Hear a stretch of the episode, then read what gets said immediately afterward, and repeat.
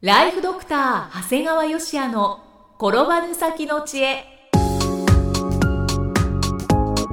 ビジネス勉強マネープラン介護ライフワークバランスこの番組では認知症専門医であり経営者でもある長谷川義也が人生を10倍豊かにする知恵をお届けします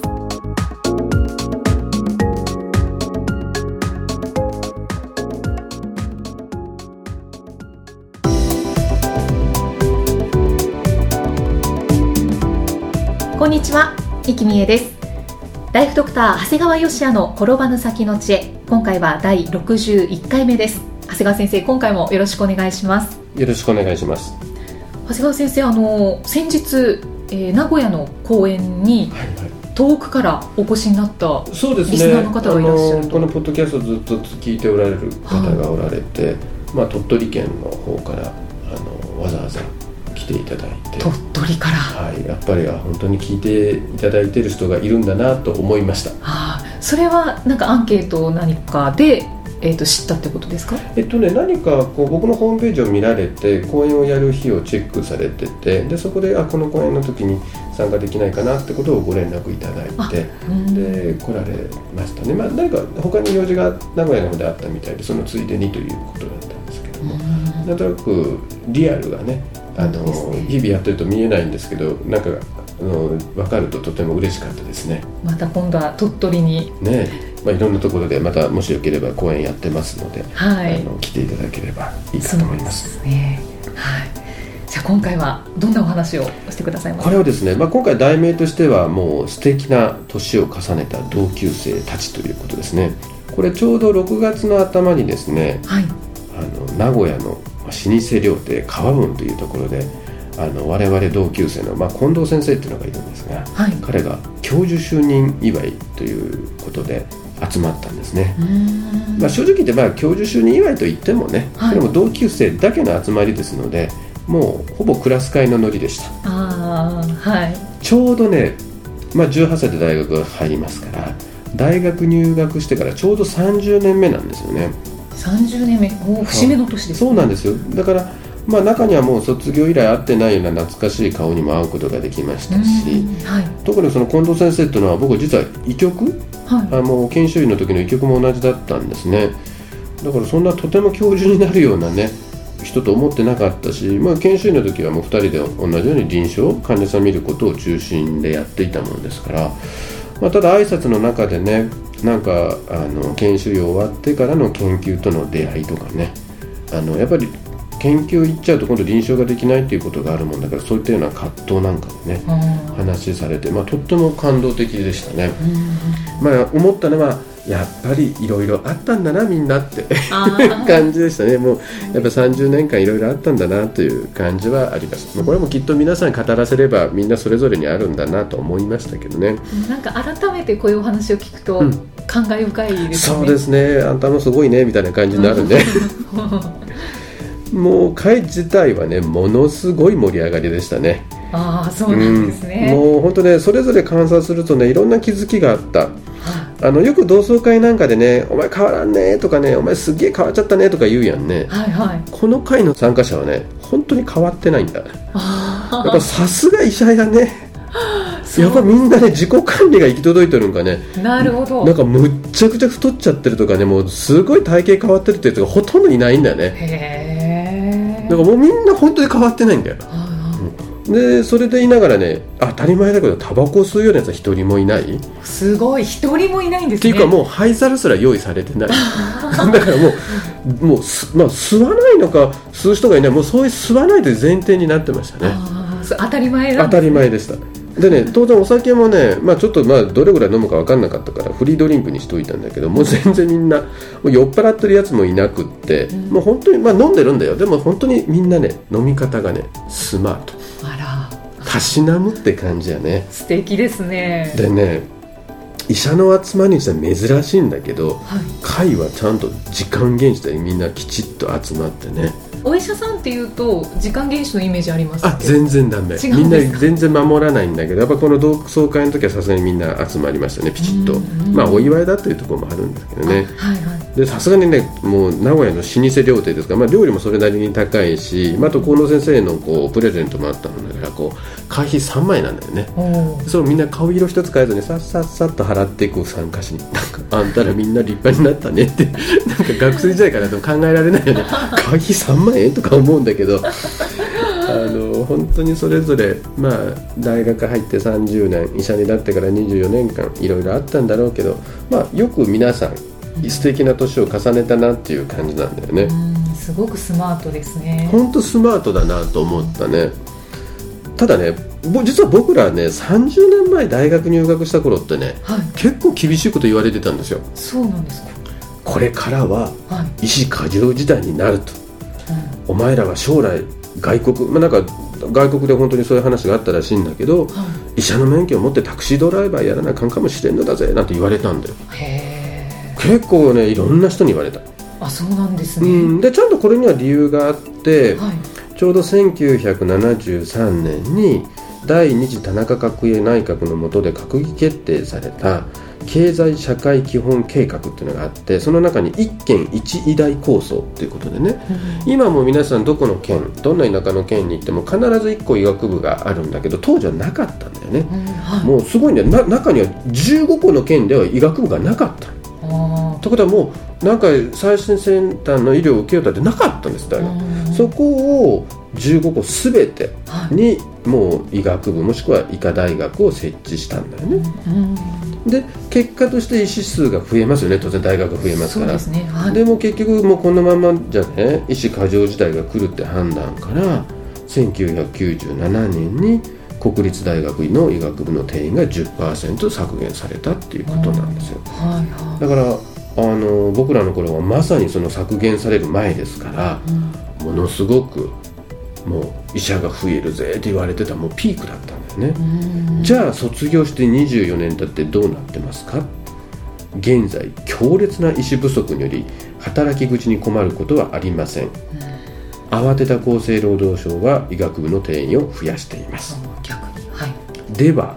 定員が増えた医学部生の30年先には医師を取り巻く環境はどうなってるでしょうかということなんだねうん医者なんてのは定員増やしたらすぐ明日から医者の数が増えるわけじゃないわけですねはい実はあと30年さ経った2044年の日本の総人口は1億人を割り込むと予想されているんですいくら高齢化といっても人口自体が減少すれば医者としての活躍の場は減るんだよねそうですねだからきっと今のように医者が恵まれてることはないのかなということうん我々の時は多いよ多くなるよって言われてて結果的には全然足りないで今は足りない足りないって言われて言われててなんか 結局余るんじゃないかなと思ってんだよねうん実はねこの理由については坂井谷太一さんが以前から言われてるんですそうなんですね私の大好きな坂井谷太一さんはいはい彼はもともと元官僚なんだけどはい彼が言います官僚は間違えるつまり彼らが医師過剰時代になると思った時は足りなくなり医師が足りなくなると思った時は余るのですとうんだからこれからの時代に医師を目指す人はできればね仕事とでなく生き方として選んでもらうといいんじゃないかなと思ってます、うんそうするとまあ少々待遇が悪くてもね仕事として選んだら後悔するかもしれないけど生き方として選べばね後悔しないんじゃないかちょっとかっこいいよねそうですね反比例するわけですねそうなんですまあだからなんかそういうこと分かるとなんか世の中が読みやすくなるなと思いますねあーはいでねこういったまあなんとなくこう昔のいわゆる僕の医者仲間の集まりの後にね今度はね西田塾っていう OB 会うんにも参加させたんでちょうどほんと12週間後なんだけどねはい僕はね基本的にあんま飲み会って参加しないんだけどはいはいこう西田塾の OB 会だけは参加してあの二次会まで参加するんだねうん西田塾ってのはですね強烈な成功を目指すって会なんですねいわゆる西田文雄先生の主催する塾なのでもうこれはもう医者じゃなくて僕医者なんてほとんどいなくってもうほとんど経営者が多いんだけあどーでもうやっぱり西田塾の塾生ってもう病的なほど前向きなんだよねすごいですすねごいもうちょっと頭おかしいんですよもう頭で理解すればすぐ行動に移しちゃうもんだからあもうだからもともと僕らが参加した頃はもう西田塾っていうのはもう一定以上の成功を収めてる人が集まってもうさらなる強欲な成功を目指そうっていう会だったんでねーなるほどただね西田先生最近はっきり自分で言うんだけどはい、私も還暦を過ぎましたからって言って入塾のハードルを下げとるんやね下げてるはいだから最近は最近の参加者はすでに成功している人からこれから成功を目指す人にレベルダウンしてるんだねおーだからまだまだサラリーマンですとかねまだ起業して間がありませんとかねお前これがどうなるんやみたいなのがすごい増えてますねうんでも貪欲な人も多いってあこんまとおでらすんね最近はねそううんでやっぱりねこのねもうすでに成功してる人とこれから成功を目指す人の間にはね強烈な差があるうーんもうね大体ね成功を目指す人ってのはねもうモチベーション上げるようなねもう要するに講演聞いたりするのが好きなんだねうんもういわゆる自己啓発大好き人間なんだよねああはいでもね結局何回聞いてもね行動に移すことはできないもんだからあの成功することはまずないんやねあで西田先生もね酔っ払った時に言っとったんやけどねーはい何や長谷川先生世の中のね9割の人間はね理解できても行動に移せないんですよだから僕の本も売れるし僕のセミナーも繁盛するのよわーってこれ本心やなと思ってね本当ですね 本音ですねそうだだから昔の本当に一回成功してるような人たちの集まりだと結局一回参加するともう来なくなるのねうん僕もよく言われたの西田塾卒業する時に言われたのがもう皆さん今日西田塾を卒業した時点でもう皆さんは講演に参加することはないです、皆さんは講演をする側になるんですからって言われたんです、で僕なんかそれもう本当に期日を実践して僕は今年間50回ぐらい自分は講演するんだけど人の講演行くってことはほとんどないんだよね、あーうん、でも西田塾からは講演の案内が来る ごめん矛盾しとるやろうと思うよねっていうことなんだねでもう一つねちょっと西田塾で一つ気に入らない点ははいもう先ほどの話のあれなんだけど塾生の喫煙率が高いってことですねでみんなで立食パーティーで、まあ、女性も結構いるもんだから女性が綺麗に着飾ってる女性がいても平気でタバコの煙をポーッとかけているこれねそんな人間が本当にこれ成功できてるのか、できるのかうんもしくは仮に成功してても成功し続けられるのかってのが僕はすっごい疑問なんですね、僕はもうタバコを吸う人間ってのはもう絶対許せないところがあって、はい僕はもう帰宅したら家族にまずタバコ臭いと嫌がられましたはいもう服にはタバコの匂いがついてますそうですよでねその背びれをいきなりワードロープに入れられませんから陰干しをして匂いが抜けてから戻すうんもう髪の毛をはじめとする体中の匂いを消すためにお風呂に直行っていうことが少しでもイメージもしくは想像できれば吸えないねああ確かにそうでだすねからそんなことも想像できないような人間っていうのはやっぱり一回成功してもどっかで今度は心筋梗塞や肺がんで倒れちゃうんだよねうんだから本当に想像力責任感の欠如かなと思ってるだから今回ちょうど僕の大学の元同級生の会とはい西田塾の会を見た時にねやっぱね派手さはない僕らの同級生で地味ですわうんあの本当にどの人間見てもそんな華やかなものはいないんだけども本当に地味なんだけど日々医療に携わってるこう大学の同級生と、まあ、成功成功って言いながら何もタバコをやめることすら実行できないこう西田塾の後輩たちとねやっぱりね人間としてのレベル差があるなってのはすごく感じましたうね。んあの長谷川先生はこの番組の中でよくタバコはうんダメだと、うんタバコを吸うやつはっていうことをおっしゃってますけど、本当にね改めて、うんまあ、タバコを吸っている方はうん考え直した方がいいなというのはつくづく感じますね。まあでもそういうやつもおりゃいいん だに、うんまあ、そういうやつもおって面白いなと思うもんで。ああまあうんそれもありますけどうんだってね、みんなが辞めちゃったら文句言えんくなるしあれ なんか矛盾してるような気が だけでどももう、うんは辞めれんタバコ辞めれんやつに文句言うのも結構楽しいまあでもタバコもそうなんですけど、うんその匂いに関して言うと、うんうんやっぱり匂いっていうのは結構不快なものなのそうで考えた方がいいですあね。の気をつけなきゃいけないのはタバコ吸ってる人たちに気をつけないといけないのはみんな声に出さん声があるんだよあー僕は実はこれに近い記事を Facebook に投稿すると異常にいつもよりもいいねボタンが多いあどれだけの人が、まあ、僕みたいにこうタバコ嫌いで目の前で吸ってたやつの俺の前で吸うなって言えるような人ってほとんど稀だもんだから、うん多くの人みんな黙ってるんだよね、うんその黙ってるものの力って強いんだよっていうことなんだよね、そうですね、自分で気づくべきですねはい、気づいて行動すべきでしょうねそうですねということで、えー今回は同級生の方々の、まあ、同窓会のお話と西田塾の、えー OB 会のお話をしていただきました、さあでは最後にお知らせなんですがあの定期購読いただいているリスナーの方はご存知かと思いますけれども、えー毎月第2第4金曜日の月2回映像番組の「ライフドクター長谷川芳也のブレインウォッシュ計画なくして自由なし」をお届けしておりますこの番組では経済的自由と精神的自由を手に入れるために必要なことを5つのカテゴリーに分けてお話をしておりますえー YouTube、iTunes ストアからご覧いただけますのでぜひこの番組からもヒントを得ていただいて、えーお役立ていただけると嬉しいなと思います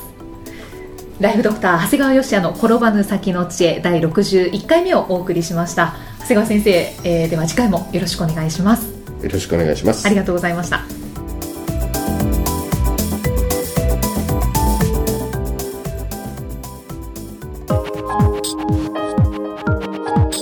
今日の放送はいかがでしたか番組ではご感想や長谷川よしあへのご質問をお待ちしています番組と連動したウェブサイトにあるホームからお申し込みください URL は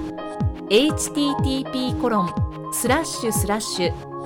brain-gr.com スラッシュ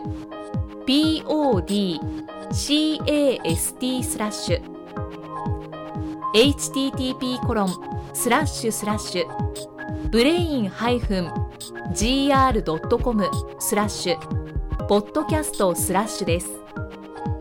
それではまたお耳にかかりましょうこの番組は提供ライフドクター長谷川義也プロデュースキクタスナレーションは生きみえによりお送りいたしました。